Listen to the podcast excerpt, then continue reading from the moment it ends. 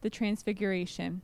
After six days, Jesus took Peter, James, and his brother John and led them up a, a, high mountain by themselves. He was transfigured in front of them, and his face shone like the sun. His clothes became as white as the light.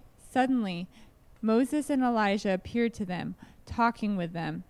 When Peter said to Jesus, Lord, it's good for us to be here. I will set up three shelters here one for you, one for Moses, and one for Elijah.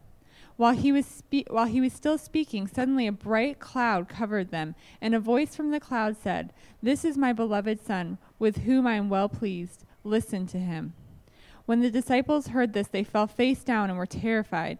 Jesus came up, touched them, and said, Get up, do not be afraid.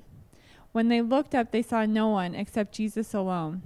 As they were coming down the mountain, Jesus commanded them, Don't tell anyone about the vision until the Son of Man is raised from the dead. So the disciples asked him, Why then do the scribes say that Elijah, Elijah must come first? Elijah is coming and will restore everything, he replied. But I tell you, Elijah has already come, and they didn't recognize him. On the contrary, they did whatever they pleased to him. In the same way, the Son of Man is going to suffer at their hands. Then the disciples understood that, they, that he had spoken to them about John the Baptist. This is the word of the Lord. Thanks be to God.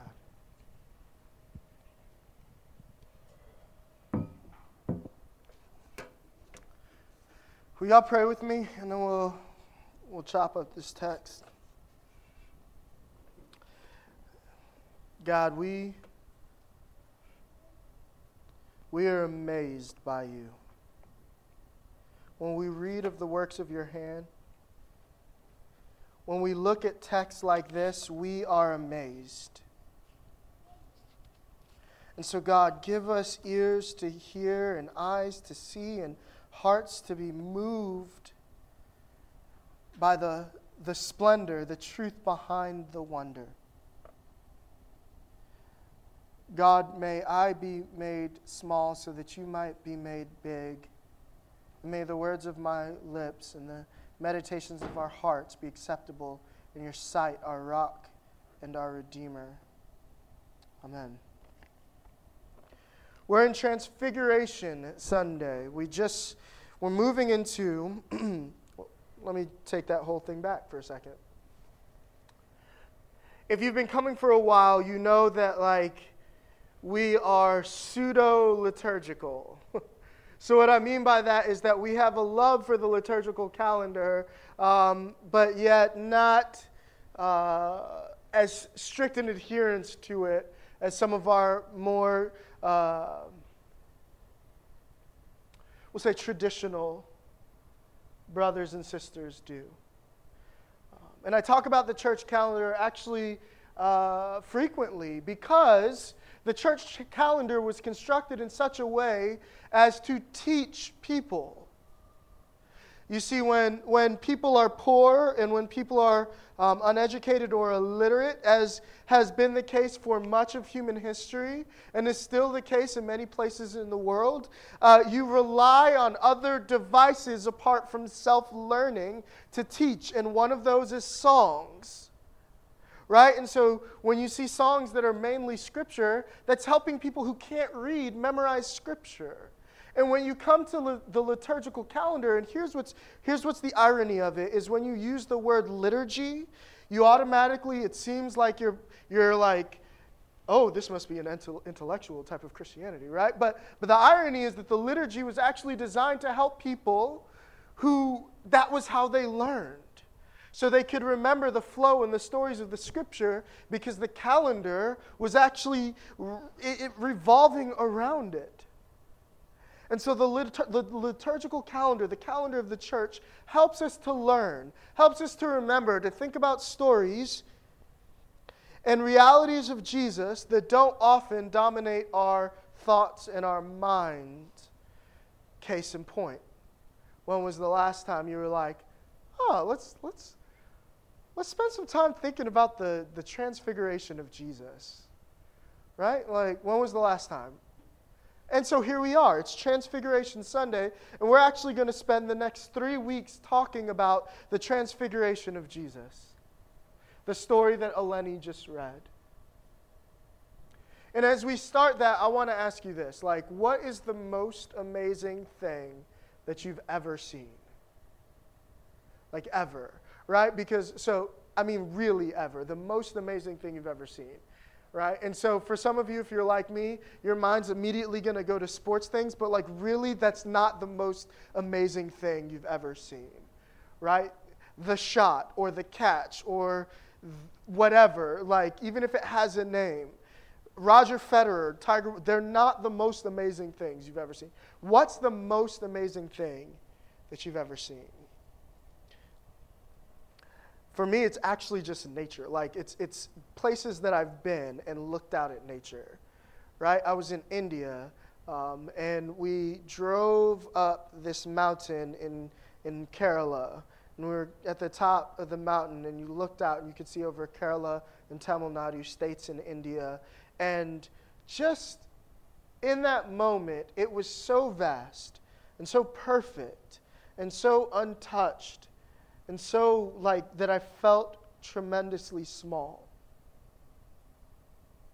And isn't that what happens? Like when you see truly amazing things, right? There are some things that you see, and it's like we all, everyone remembers where they were when that event occurred or when that happened. But then there are some things that you see, some things you look out at, some things you observe, and in that moment, something fundamentally happens to you inside, and you feel different right? It's like the sandlot, right? Do you, know what I'm talking when when Smalls talks about how like we we all uh, when when Benny busts the guts out of the baseball, right? And he's like we we didn't know what to say, but we all knew that we would never be the same, right? And that's just busting the guts out of a baseball. But sometimes you see things and they just fundamentally change you because of how unbelievable, how unspeakably amazing they are. And I'm asking you, what's the most amazing thing you've seen? Because in light of this story, I'm guessing that it pales in comparison to what was witnessed on this day at this mount. Transfiguration. Jesus ascends this mountain. The disciples are looking up at him, right? and it's not even all of the disciples. It's that inner circle Peter, James, and John. They're with him. and He leads them up a high mountain by themselves. He transfigures in front of them. It says his face shone like the sun, his clothes became white, brilliant as light. And then two dead well, one dead person and one person who was kind of carried away. Two people who were not supposed to be there are there all of a sudden Elijah and Moses. And somehow they are really recognizable. Right? The, the disciples know this is Elijah and Moses because in, in, in, um, because they say, hey, should we, should we, uh, should we maybe build a tent for Elijah and Moses too. Like that's their response, right? But this is what they're seeing is Elijah and Moses with Jesus in glory on this mountain. They're seeing it and and they just know who they are. And, the, and, and Christ is just shining with all of his glory. Like, that's amazing. That's amazing to the point of unbelievable. Like, that's unbelievable. And so, really quickly, I want to like take two seconds to talk about why it is believable, why we ought to believe it, and why believing it then thrusts us into this whole new understanding of life itself. Right? So, first, why is it believable? So, first of all, what's happened is that now three people are together James, Peter, and John. And they all witness the same event, right? So, if it were just, say, Peter, Peter was the only one who went up. No Jesus, no James, no John, just Peter. And Peter runs down the mountain and says, Y'all, I was up there and I saw Jesus and he was shining and like bright and then Moses and Elijah appeared too, and they were at his side, what would you say to Peter?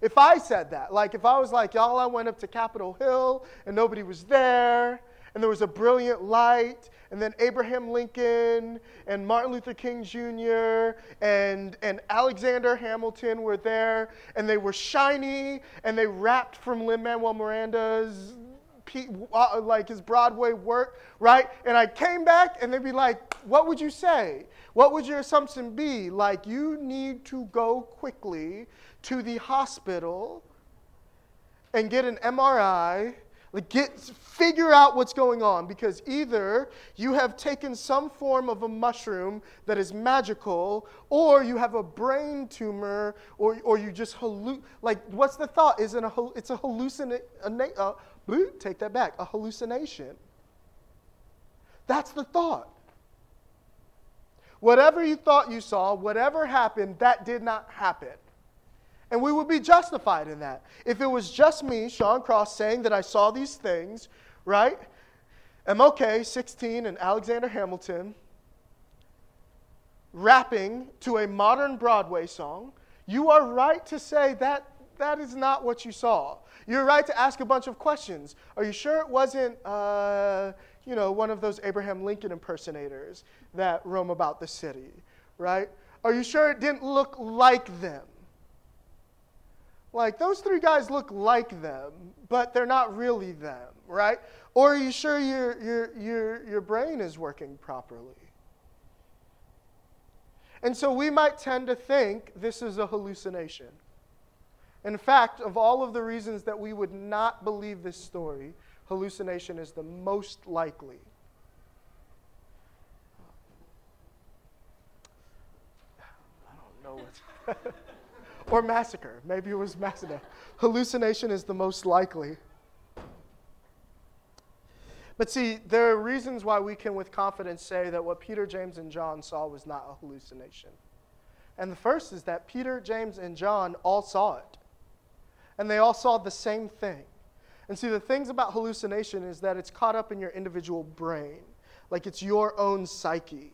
There are no cases, there are no known cases in, in all of sort of psychological history of shared hallucinations. Even when people all take, like, say, for the instance, the same drug, we all take the hit of the same drug, how it affects you and what hallucinations you see, right? Whether you see purple elephants over here, you see smashing pumpkins over here, like, whatever it is that you see is unique to you and your psyche. And so, for the same people to have the exact same vision means that this is not a hallucination that we're talking about. This is something else. And so then you could say, well, maybe they're lying. Maybe they all conspired to lie about this.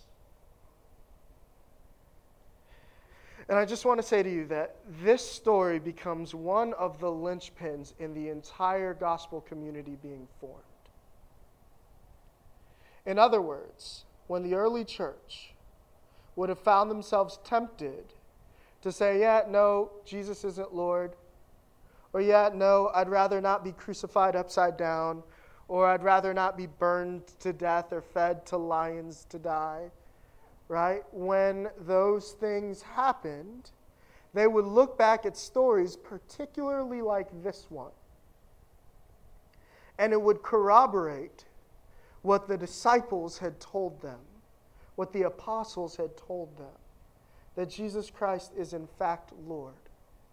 And so, three of these men, in fact, all of them, when you consider their lives, Peter, James, and John, John the Apostle, Zebedee's son, the one who wrote John, and 1st, 2nd, and 3rd John, and what else? Revelation. Where did he write Revelation?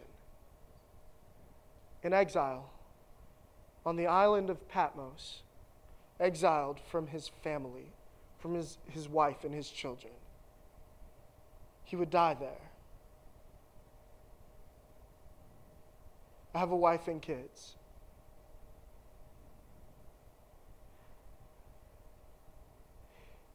There's no way that I'm going to make up a story and then hold so tightly to that story that I lose them. That's John. But look at Peter. Peter was crucified upside down, wife and kids. There's a term for pain that we use excruciating. That word means from the cross. Pain from the cross. Crux is the root of that cross. From the cross. Crucifixion is not an easy death, it is a terrible, violent death.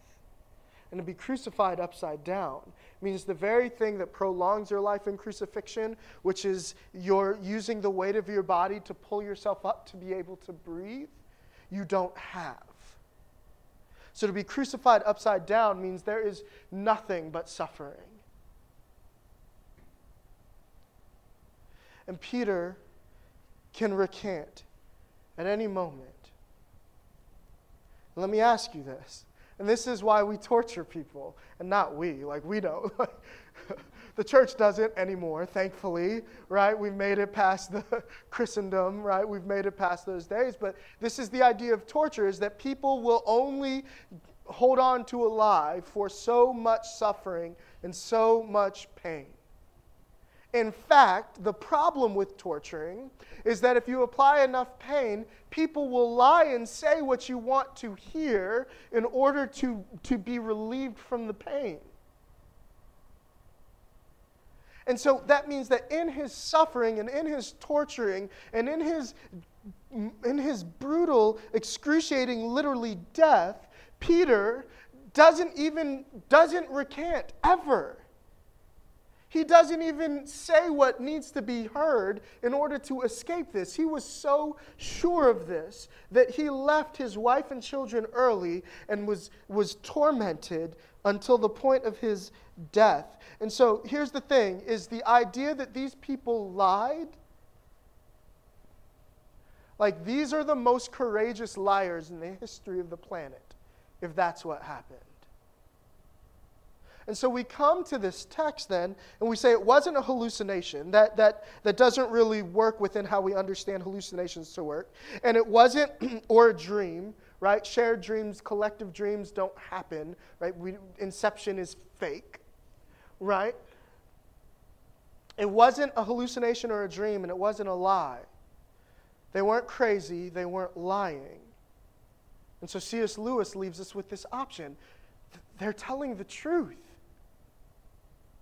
So now think about this story. They're telling the truth. If they are telling the truth, and, and it's reasonable to believe that they are, and that after six days of preaching and teaching and eating and predicting and telling people to do things like take up your cross. After six days, Jesus takes his inner circle, Peter, James, and John, leads them up the mountain by themselves, and he was transfigured in front of them, and his face shone like the sun. This becomes, in my estimation, one of the most amazing things, if not the most amazing thing, that anybody has ever witnessed right? Nobody was an eyewitness to the resurrection. They were witnesses, eyewitnesses of the results of the resurrection, of the empty tomb and the resurrected Christ. But, but they saw in front of their eyes Christ transfigured in all of his glory.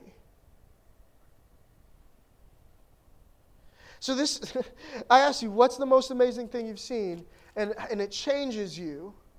If that changed you, how much more ought this change us? Which is why instead of just celebrating it for one Sunday, we're going to spend the, the, the, rest of today and the next two weeks talking about it because we have this story that, that, de, that demands to be unpacked, it demands to be explained.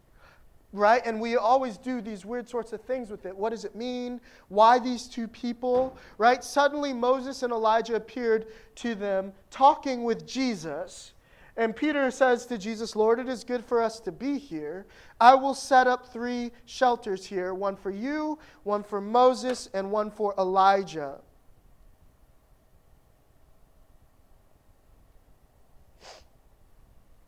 And so, the first question that I want us to walk through and work out is why Elijah and why Moses? Now, there's a simple answer, and there's a, a little bit more complex theological answer that I think is really helpful. The simple answer is the one we're going to take over the next two weeks that Moses represents the fullness of the law.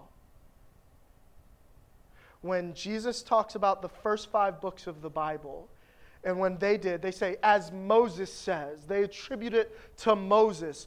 Genesis through Deuteronomy is attributed to Moses because it is about Moses. And through Moses, we receive the initial covenant, well, through Abraham, but we, we receive this initial covenant where blood is actually poured out. Through Moses, we get the law. Through Moses, Moses is called the greatest prophet that there ever was. Through Moses, we get this, deli- this foreshadowing of deliverance out of slavery and, and, and into the hope of the promise, right? Through Moses, there is this how do we live in the wilderness? This is Moses. He gives us the law. He is to date, in, in, in Jesus' time, the most important figure in Israelite history. Abraham is huge, David is huge but Moses is chief. And so there's Moses representing the law on one hand, and Elijah representing the prophets on the other hand. Elijah, a prophet called by God. And so we see Jesus standing between them, fulfilling both them. This is the explanation that we get from Sufjan Stevens, too, right? In, in his song about the transfiguration, right? He says that Moses and Elijah appeared and were fulfilled in Christ. That Jesus satisfies both Moses and Elijah. And this is true. And what we're going to see over the next two weeks is that all of the scriptures find their culmination in Jesus Christ. He is at the center of the scriptures. But what I want us to see with the rest of the time that we have this week is that He is at the center of everything. Christ at the center. How do we get there? Why Moses and Elijah? Part of the reason why is found in the setting. Jesus goes to the top of a mountain. We don't know which mountain. We have sort of tradition about which it is, and which mountain in some ways is irrelevant, except that it was a mountain and that it was hard work, and they got up there. And at this mountain, Peter, James, and John see Christ glorified. And in this mountain, where disciples of Jesus are now witnessing the glory of Jesus, two specific men appear conversing Moses and Elijah. And what do we know about Moses and Elijah, both of their stories? Let's talk about Moses for a second. If you recall, Moses spoke to God on behalf of the people, made him a priest. He was a priest. He interceded. He talked to God. But what else did Moses do with relation to God? He went up the mountain, Sinai, later called Horeb. And he converses with God. I want to see you, God. What does God say? If you saw me in the fullness of my glory, you could not stand, you could not live but I will give you a glimpse of the back end, the tail side, the, just a glimpse of my glory because you can't stand to see my face. And God passes before Moses. And what does the scripture say? That Moses looks, and when he comes down, the people are in awe. They're afraid because Moses' face shone like the sun.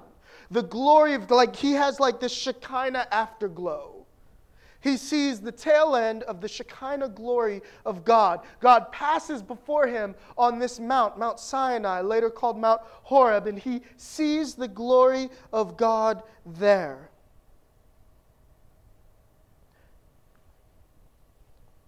And then we come to Elijah.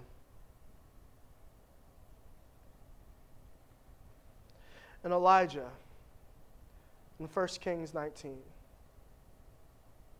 has just been chased by Ahab and Jezebel.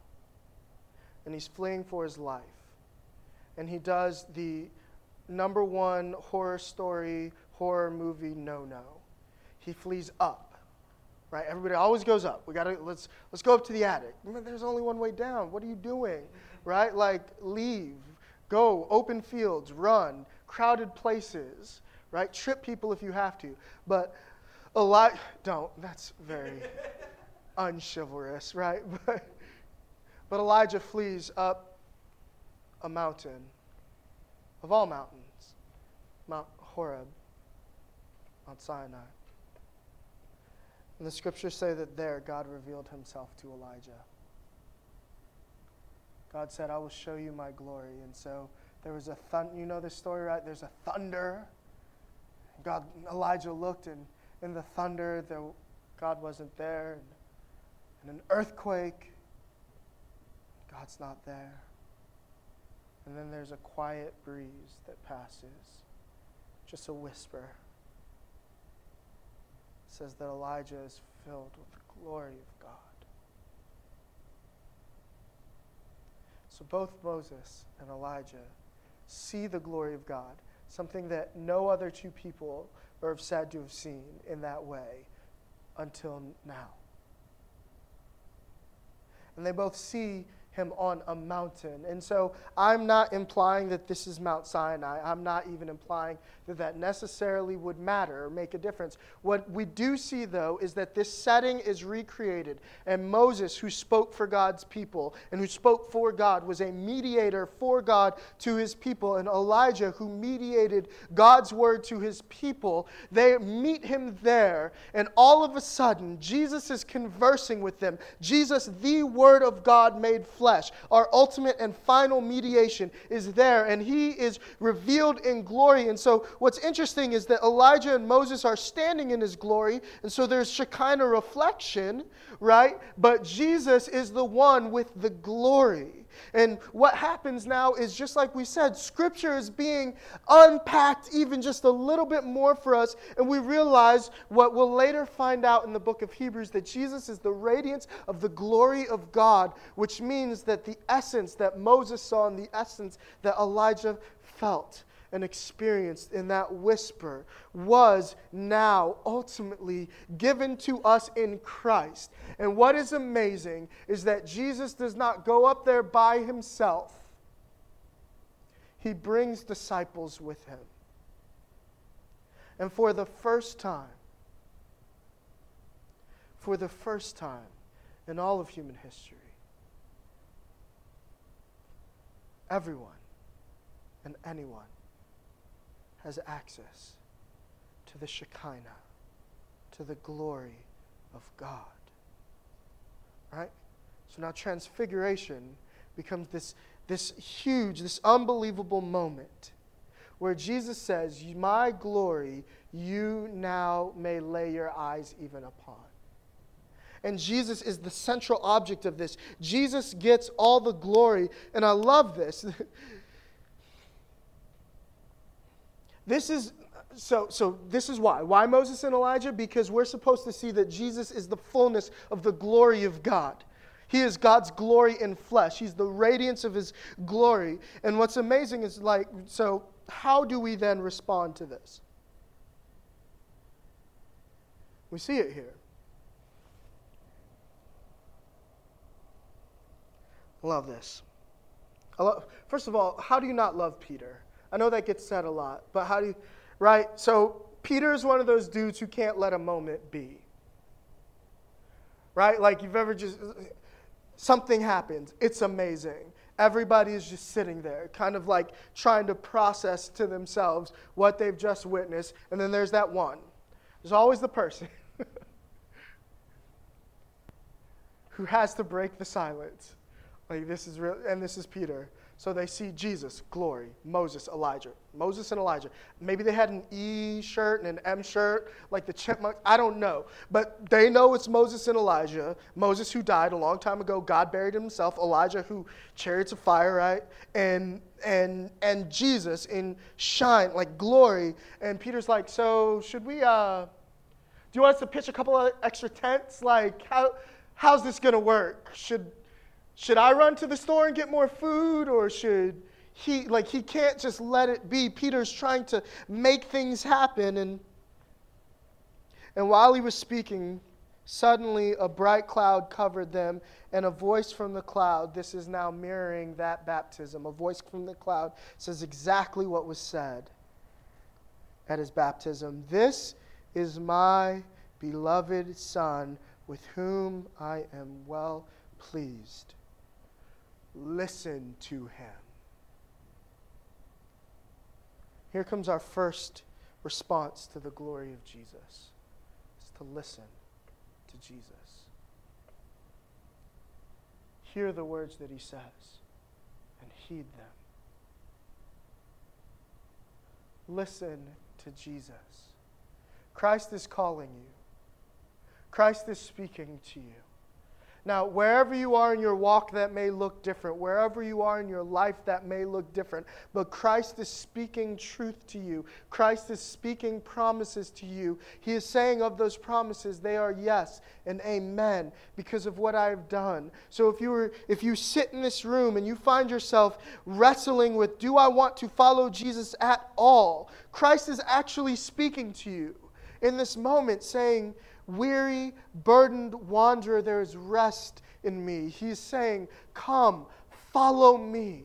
He's saying there is life to be had and life everlasting. He is speaking to you. And if you hear and you follow Jesus and you find yourself in a season of doubt and despair, Christ is speaking to you that there is hope and that it is finished. Christ is speaking to you. And if you're here and you're joyful, then Christ is speaking to you that all the joy that you may have found in X, Y, or Z, and all the glory that X, Y, or Z may contain, however splendid or wondrous this thing is, it fails to compare to the reality of Shekinah glory. That word Shekinah is glory as belongs only to the Lord God. Shekinah is killer glory. Like literally, if you see it and you're not right, it will kill you glory. Nothing compares. So Jesus is speaking to you through his spirit, through his word. But then I love this. I love this. I love this.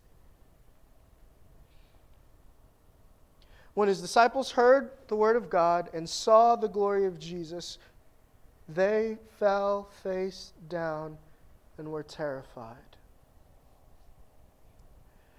This is actually, I think, the best definition of worship.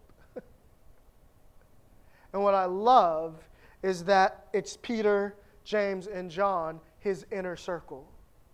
I love that it's John. John is beloved by Jesus. John saw Jesus weep and he recorded it. It's the easiest memory verse we've got. John 11 35, Jesus wept. Right? John sees Jesus weep. John hears Jesus crack jokes, right? They're, they're, they're sophisticated and they're usually at the expense of the religious elite, but they're actually funny, right? John laughed with Jesus. John cried with Jesus. John saw Jesus suffer when Jesus was dying. Jesus didn't turn to his own brothers, he turned to John and said, Behold your mother. Care for my mom. John. And twice, here and in Revelation, John sees his friend Jesus in the fullness of his glory, and it is not casual. He falls down as though dead both times. Jesus is your friend but he is not casual. Jesus is not trite. Jesus is not t shirt worthy or bumper sticker worthy. He is the God of, uh, we don't use bumper stickers anymore, right? Meme worthy. Jesus is the God of all gods and the Lord of all lords, and he is to be feared. He is to be viewed in awe, in splendor, and worship.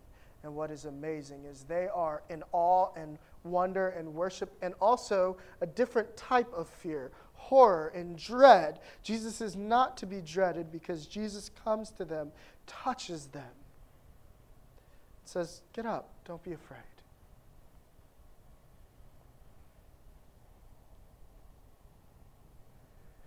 God is, Christ is, at the same time, dreadfully, wonderfully, awfully glorious. Other. And at the same time, gentle, loving, kind, and near. Wonder, friends, at the Lord Jesus. But do not be afraid for he is good, he is kind, and he is at the center of all things. Both Moses and Elijah have always been speaking about him. And in fact, all of creation points to his glory. So, family, let's worship him. We've got two more weeks. We're going to see how all of the law finds its fulfillment in Moses or in Jesus, which is freeing.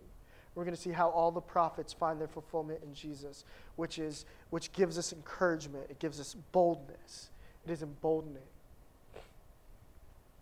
But for now, let us sit in the reality that our God, our Christ, is glorious. He's worth obeying. He's worth remembering. He's worth following. Let's pray.